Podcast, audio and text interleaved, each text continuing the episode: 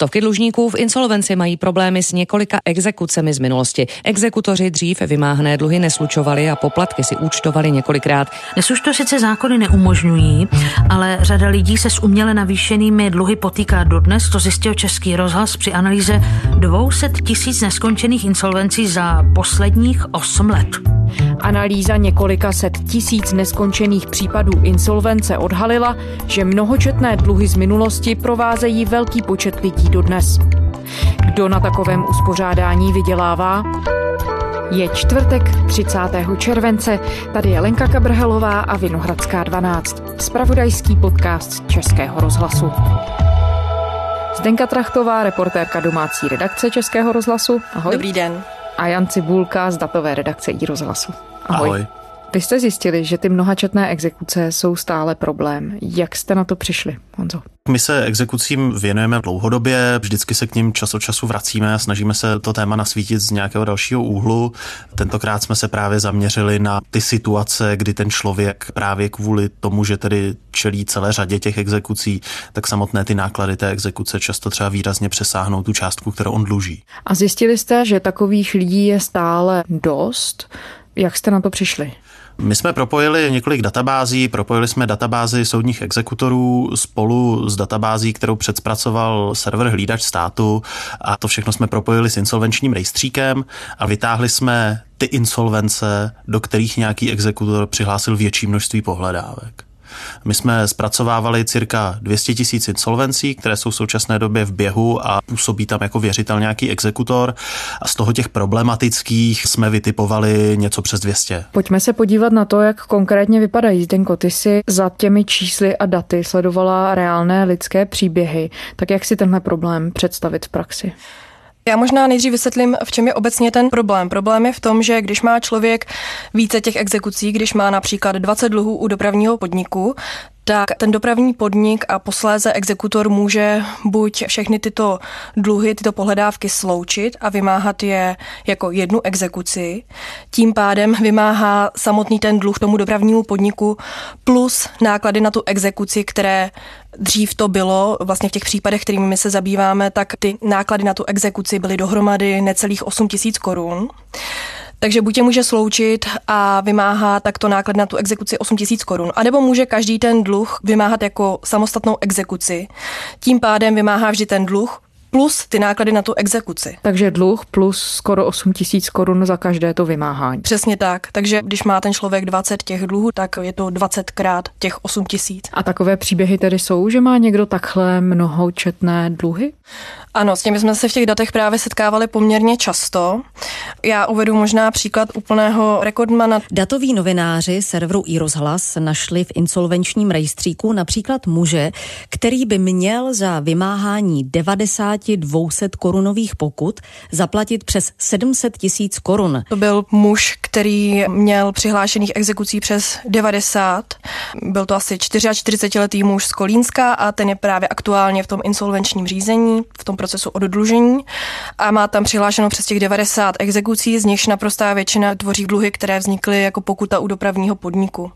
A většinu těchto exekucí právě vymáhá jeden exekutor, právě každou tu exekuci zvlášť, tudíž ta částka celková, my jsme to úplně nespočítali, kolik přesně je po něm vymáháno, ale je to určitě kolem půl milionu korun. S tím problémem mnohočetných exekucí se často setkával i insolvenční správce Michal Žižlavský, s kterým jsme mluvili.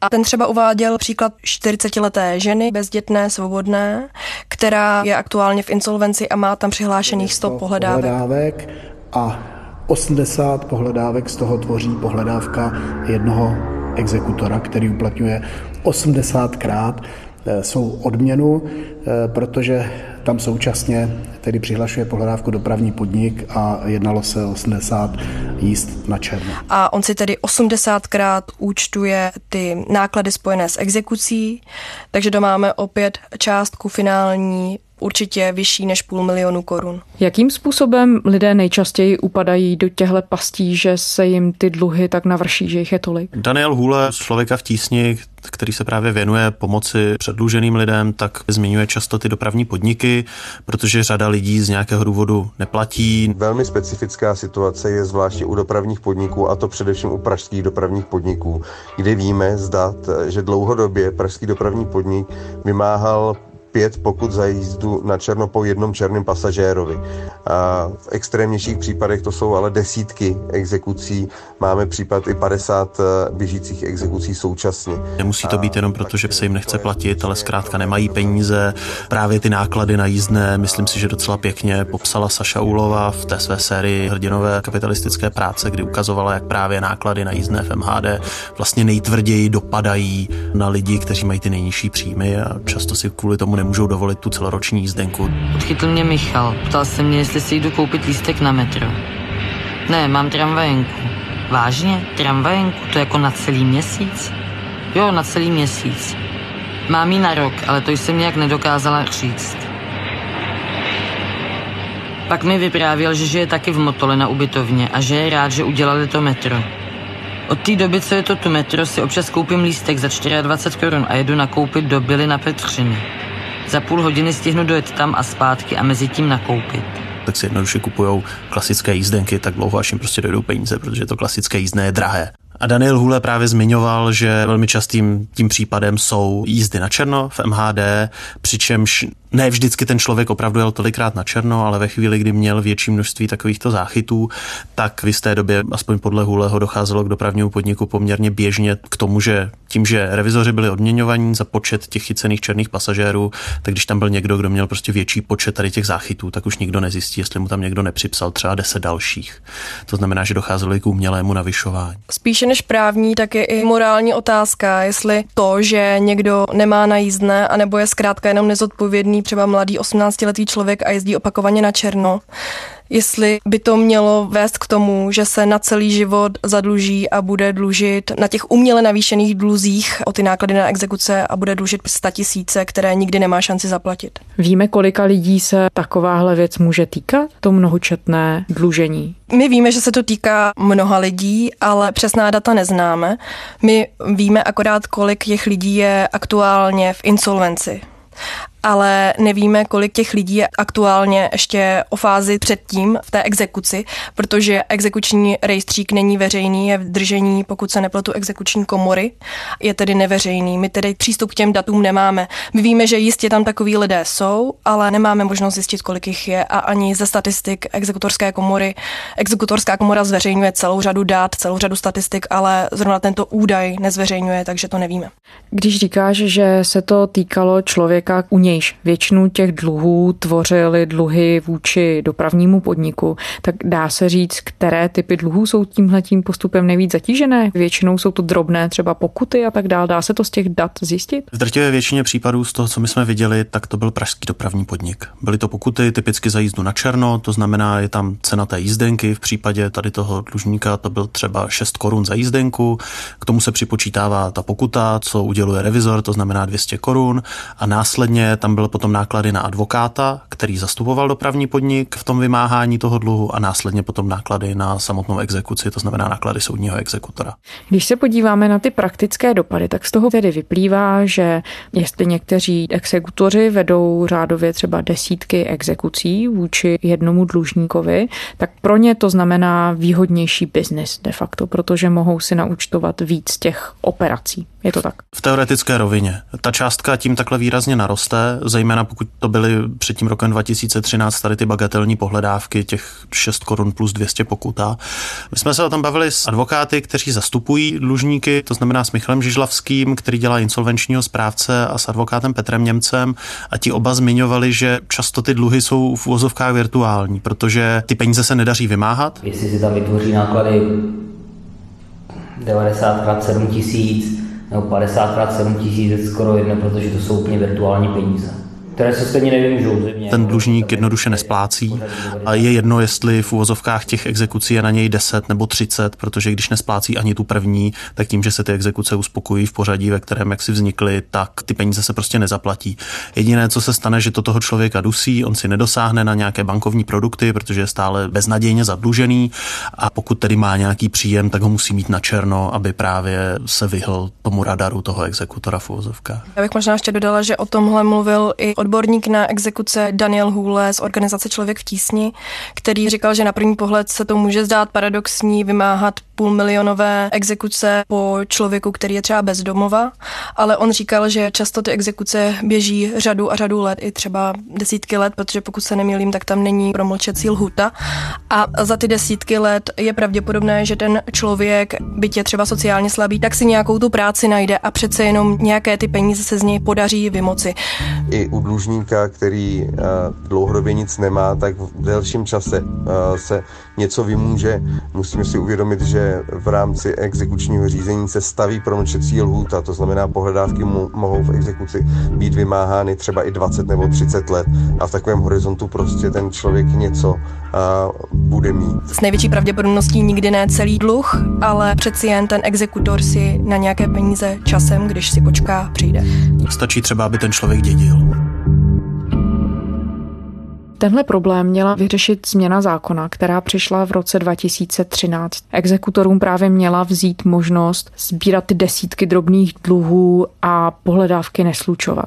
Teď jsme v roce 2020 a ta praxe tedy stále v nějaké formě funguje. Jak to? My nevíme, jestli ta praxe aktuálně funguje, respektive Ministerstvo spravedlnosti i exekutorská komora tvrdí, že ta praxe už v současnosti nefunguje, že po té velké novele exekučního řádu z roku 2013 se tento problém vícečetných exekucí vymáhaných zvlášť napravil.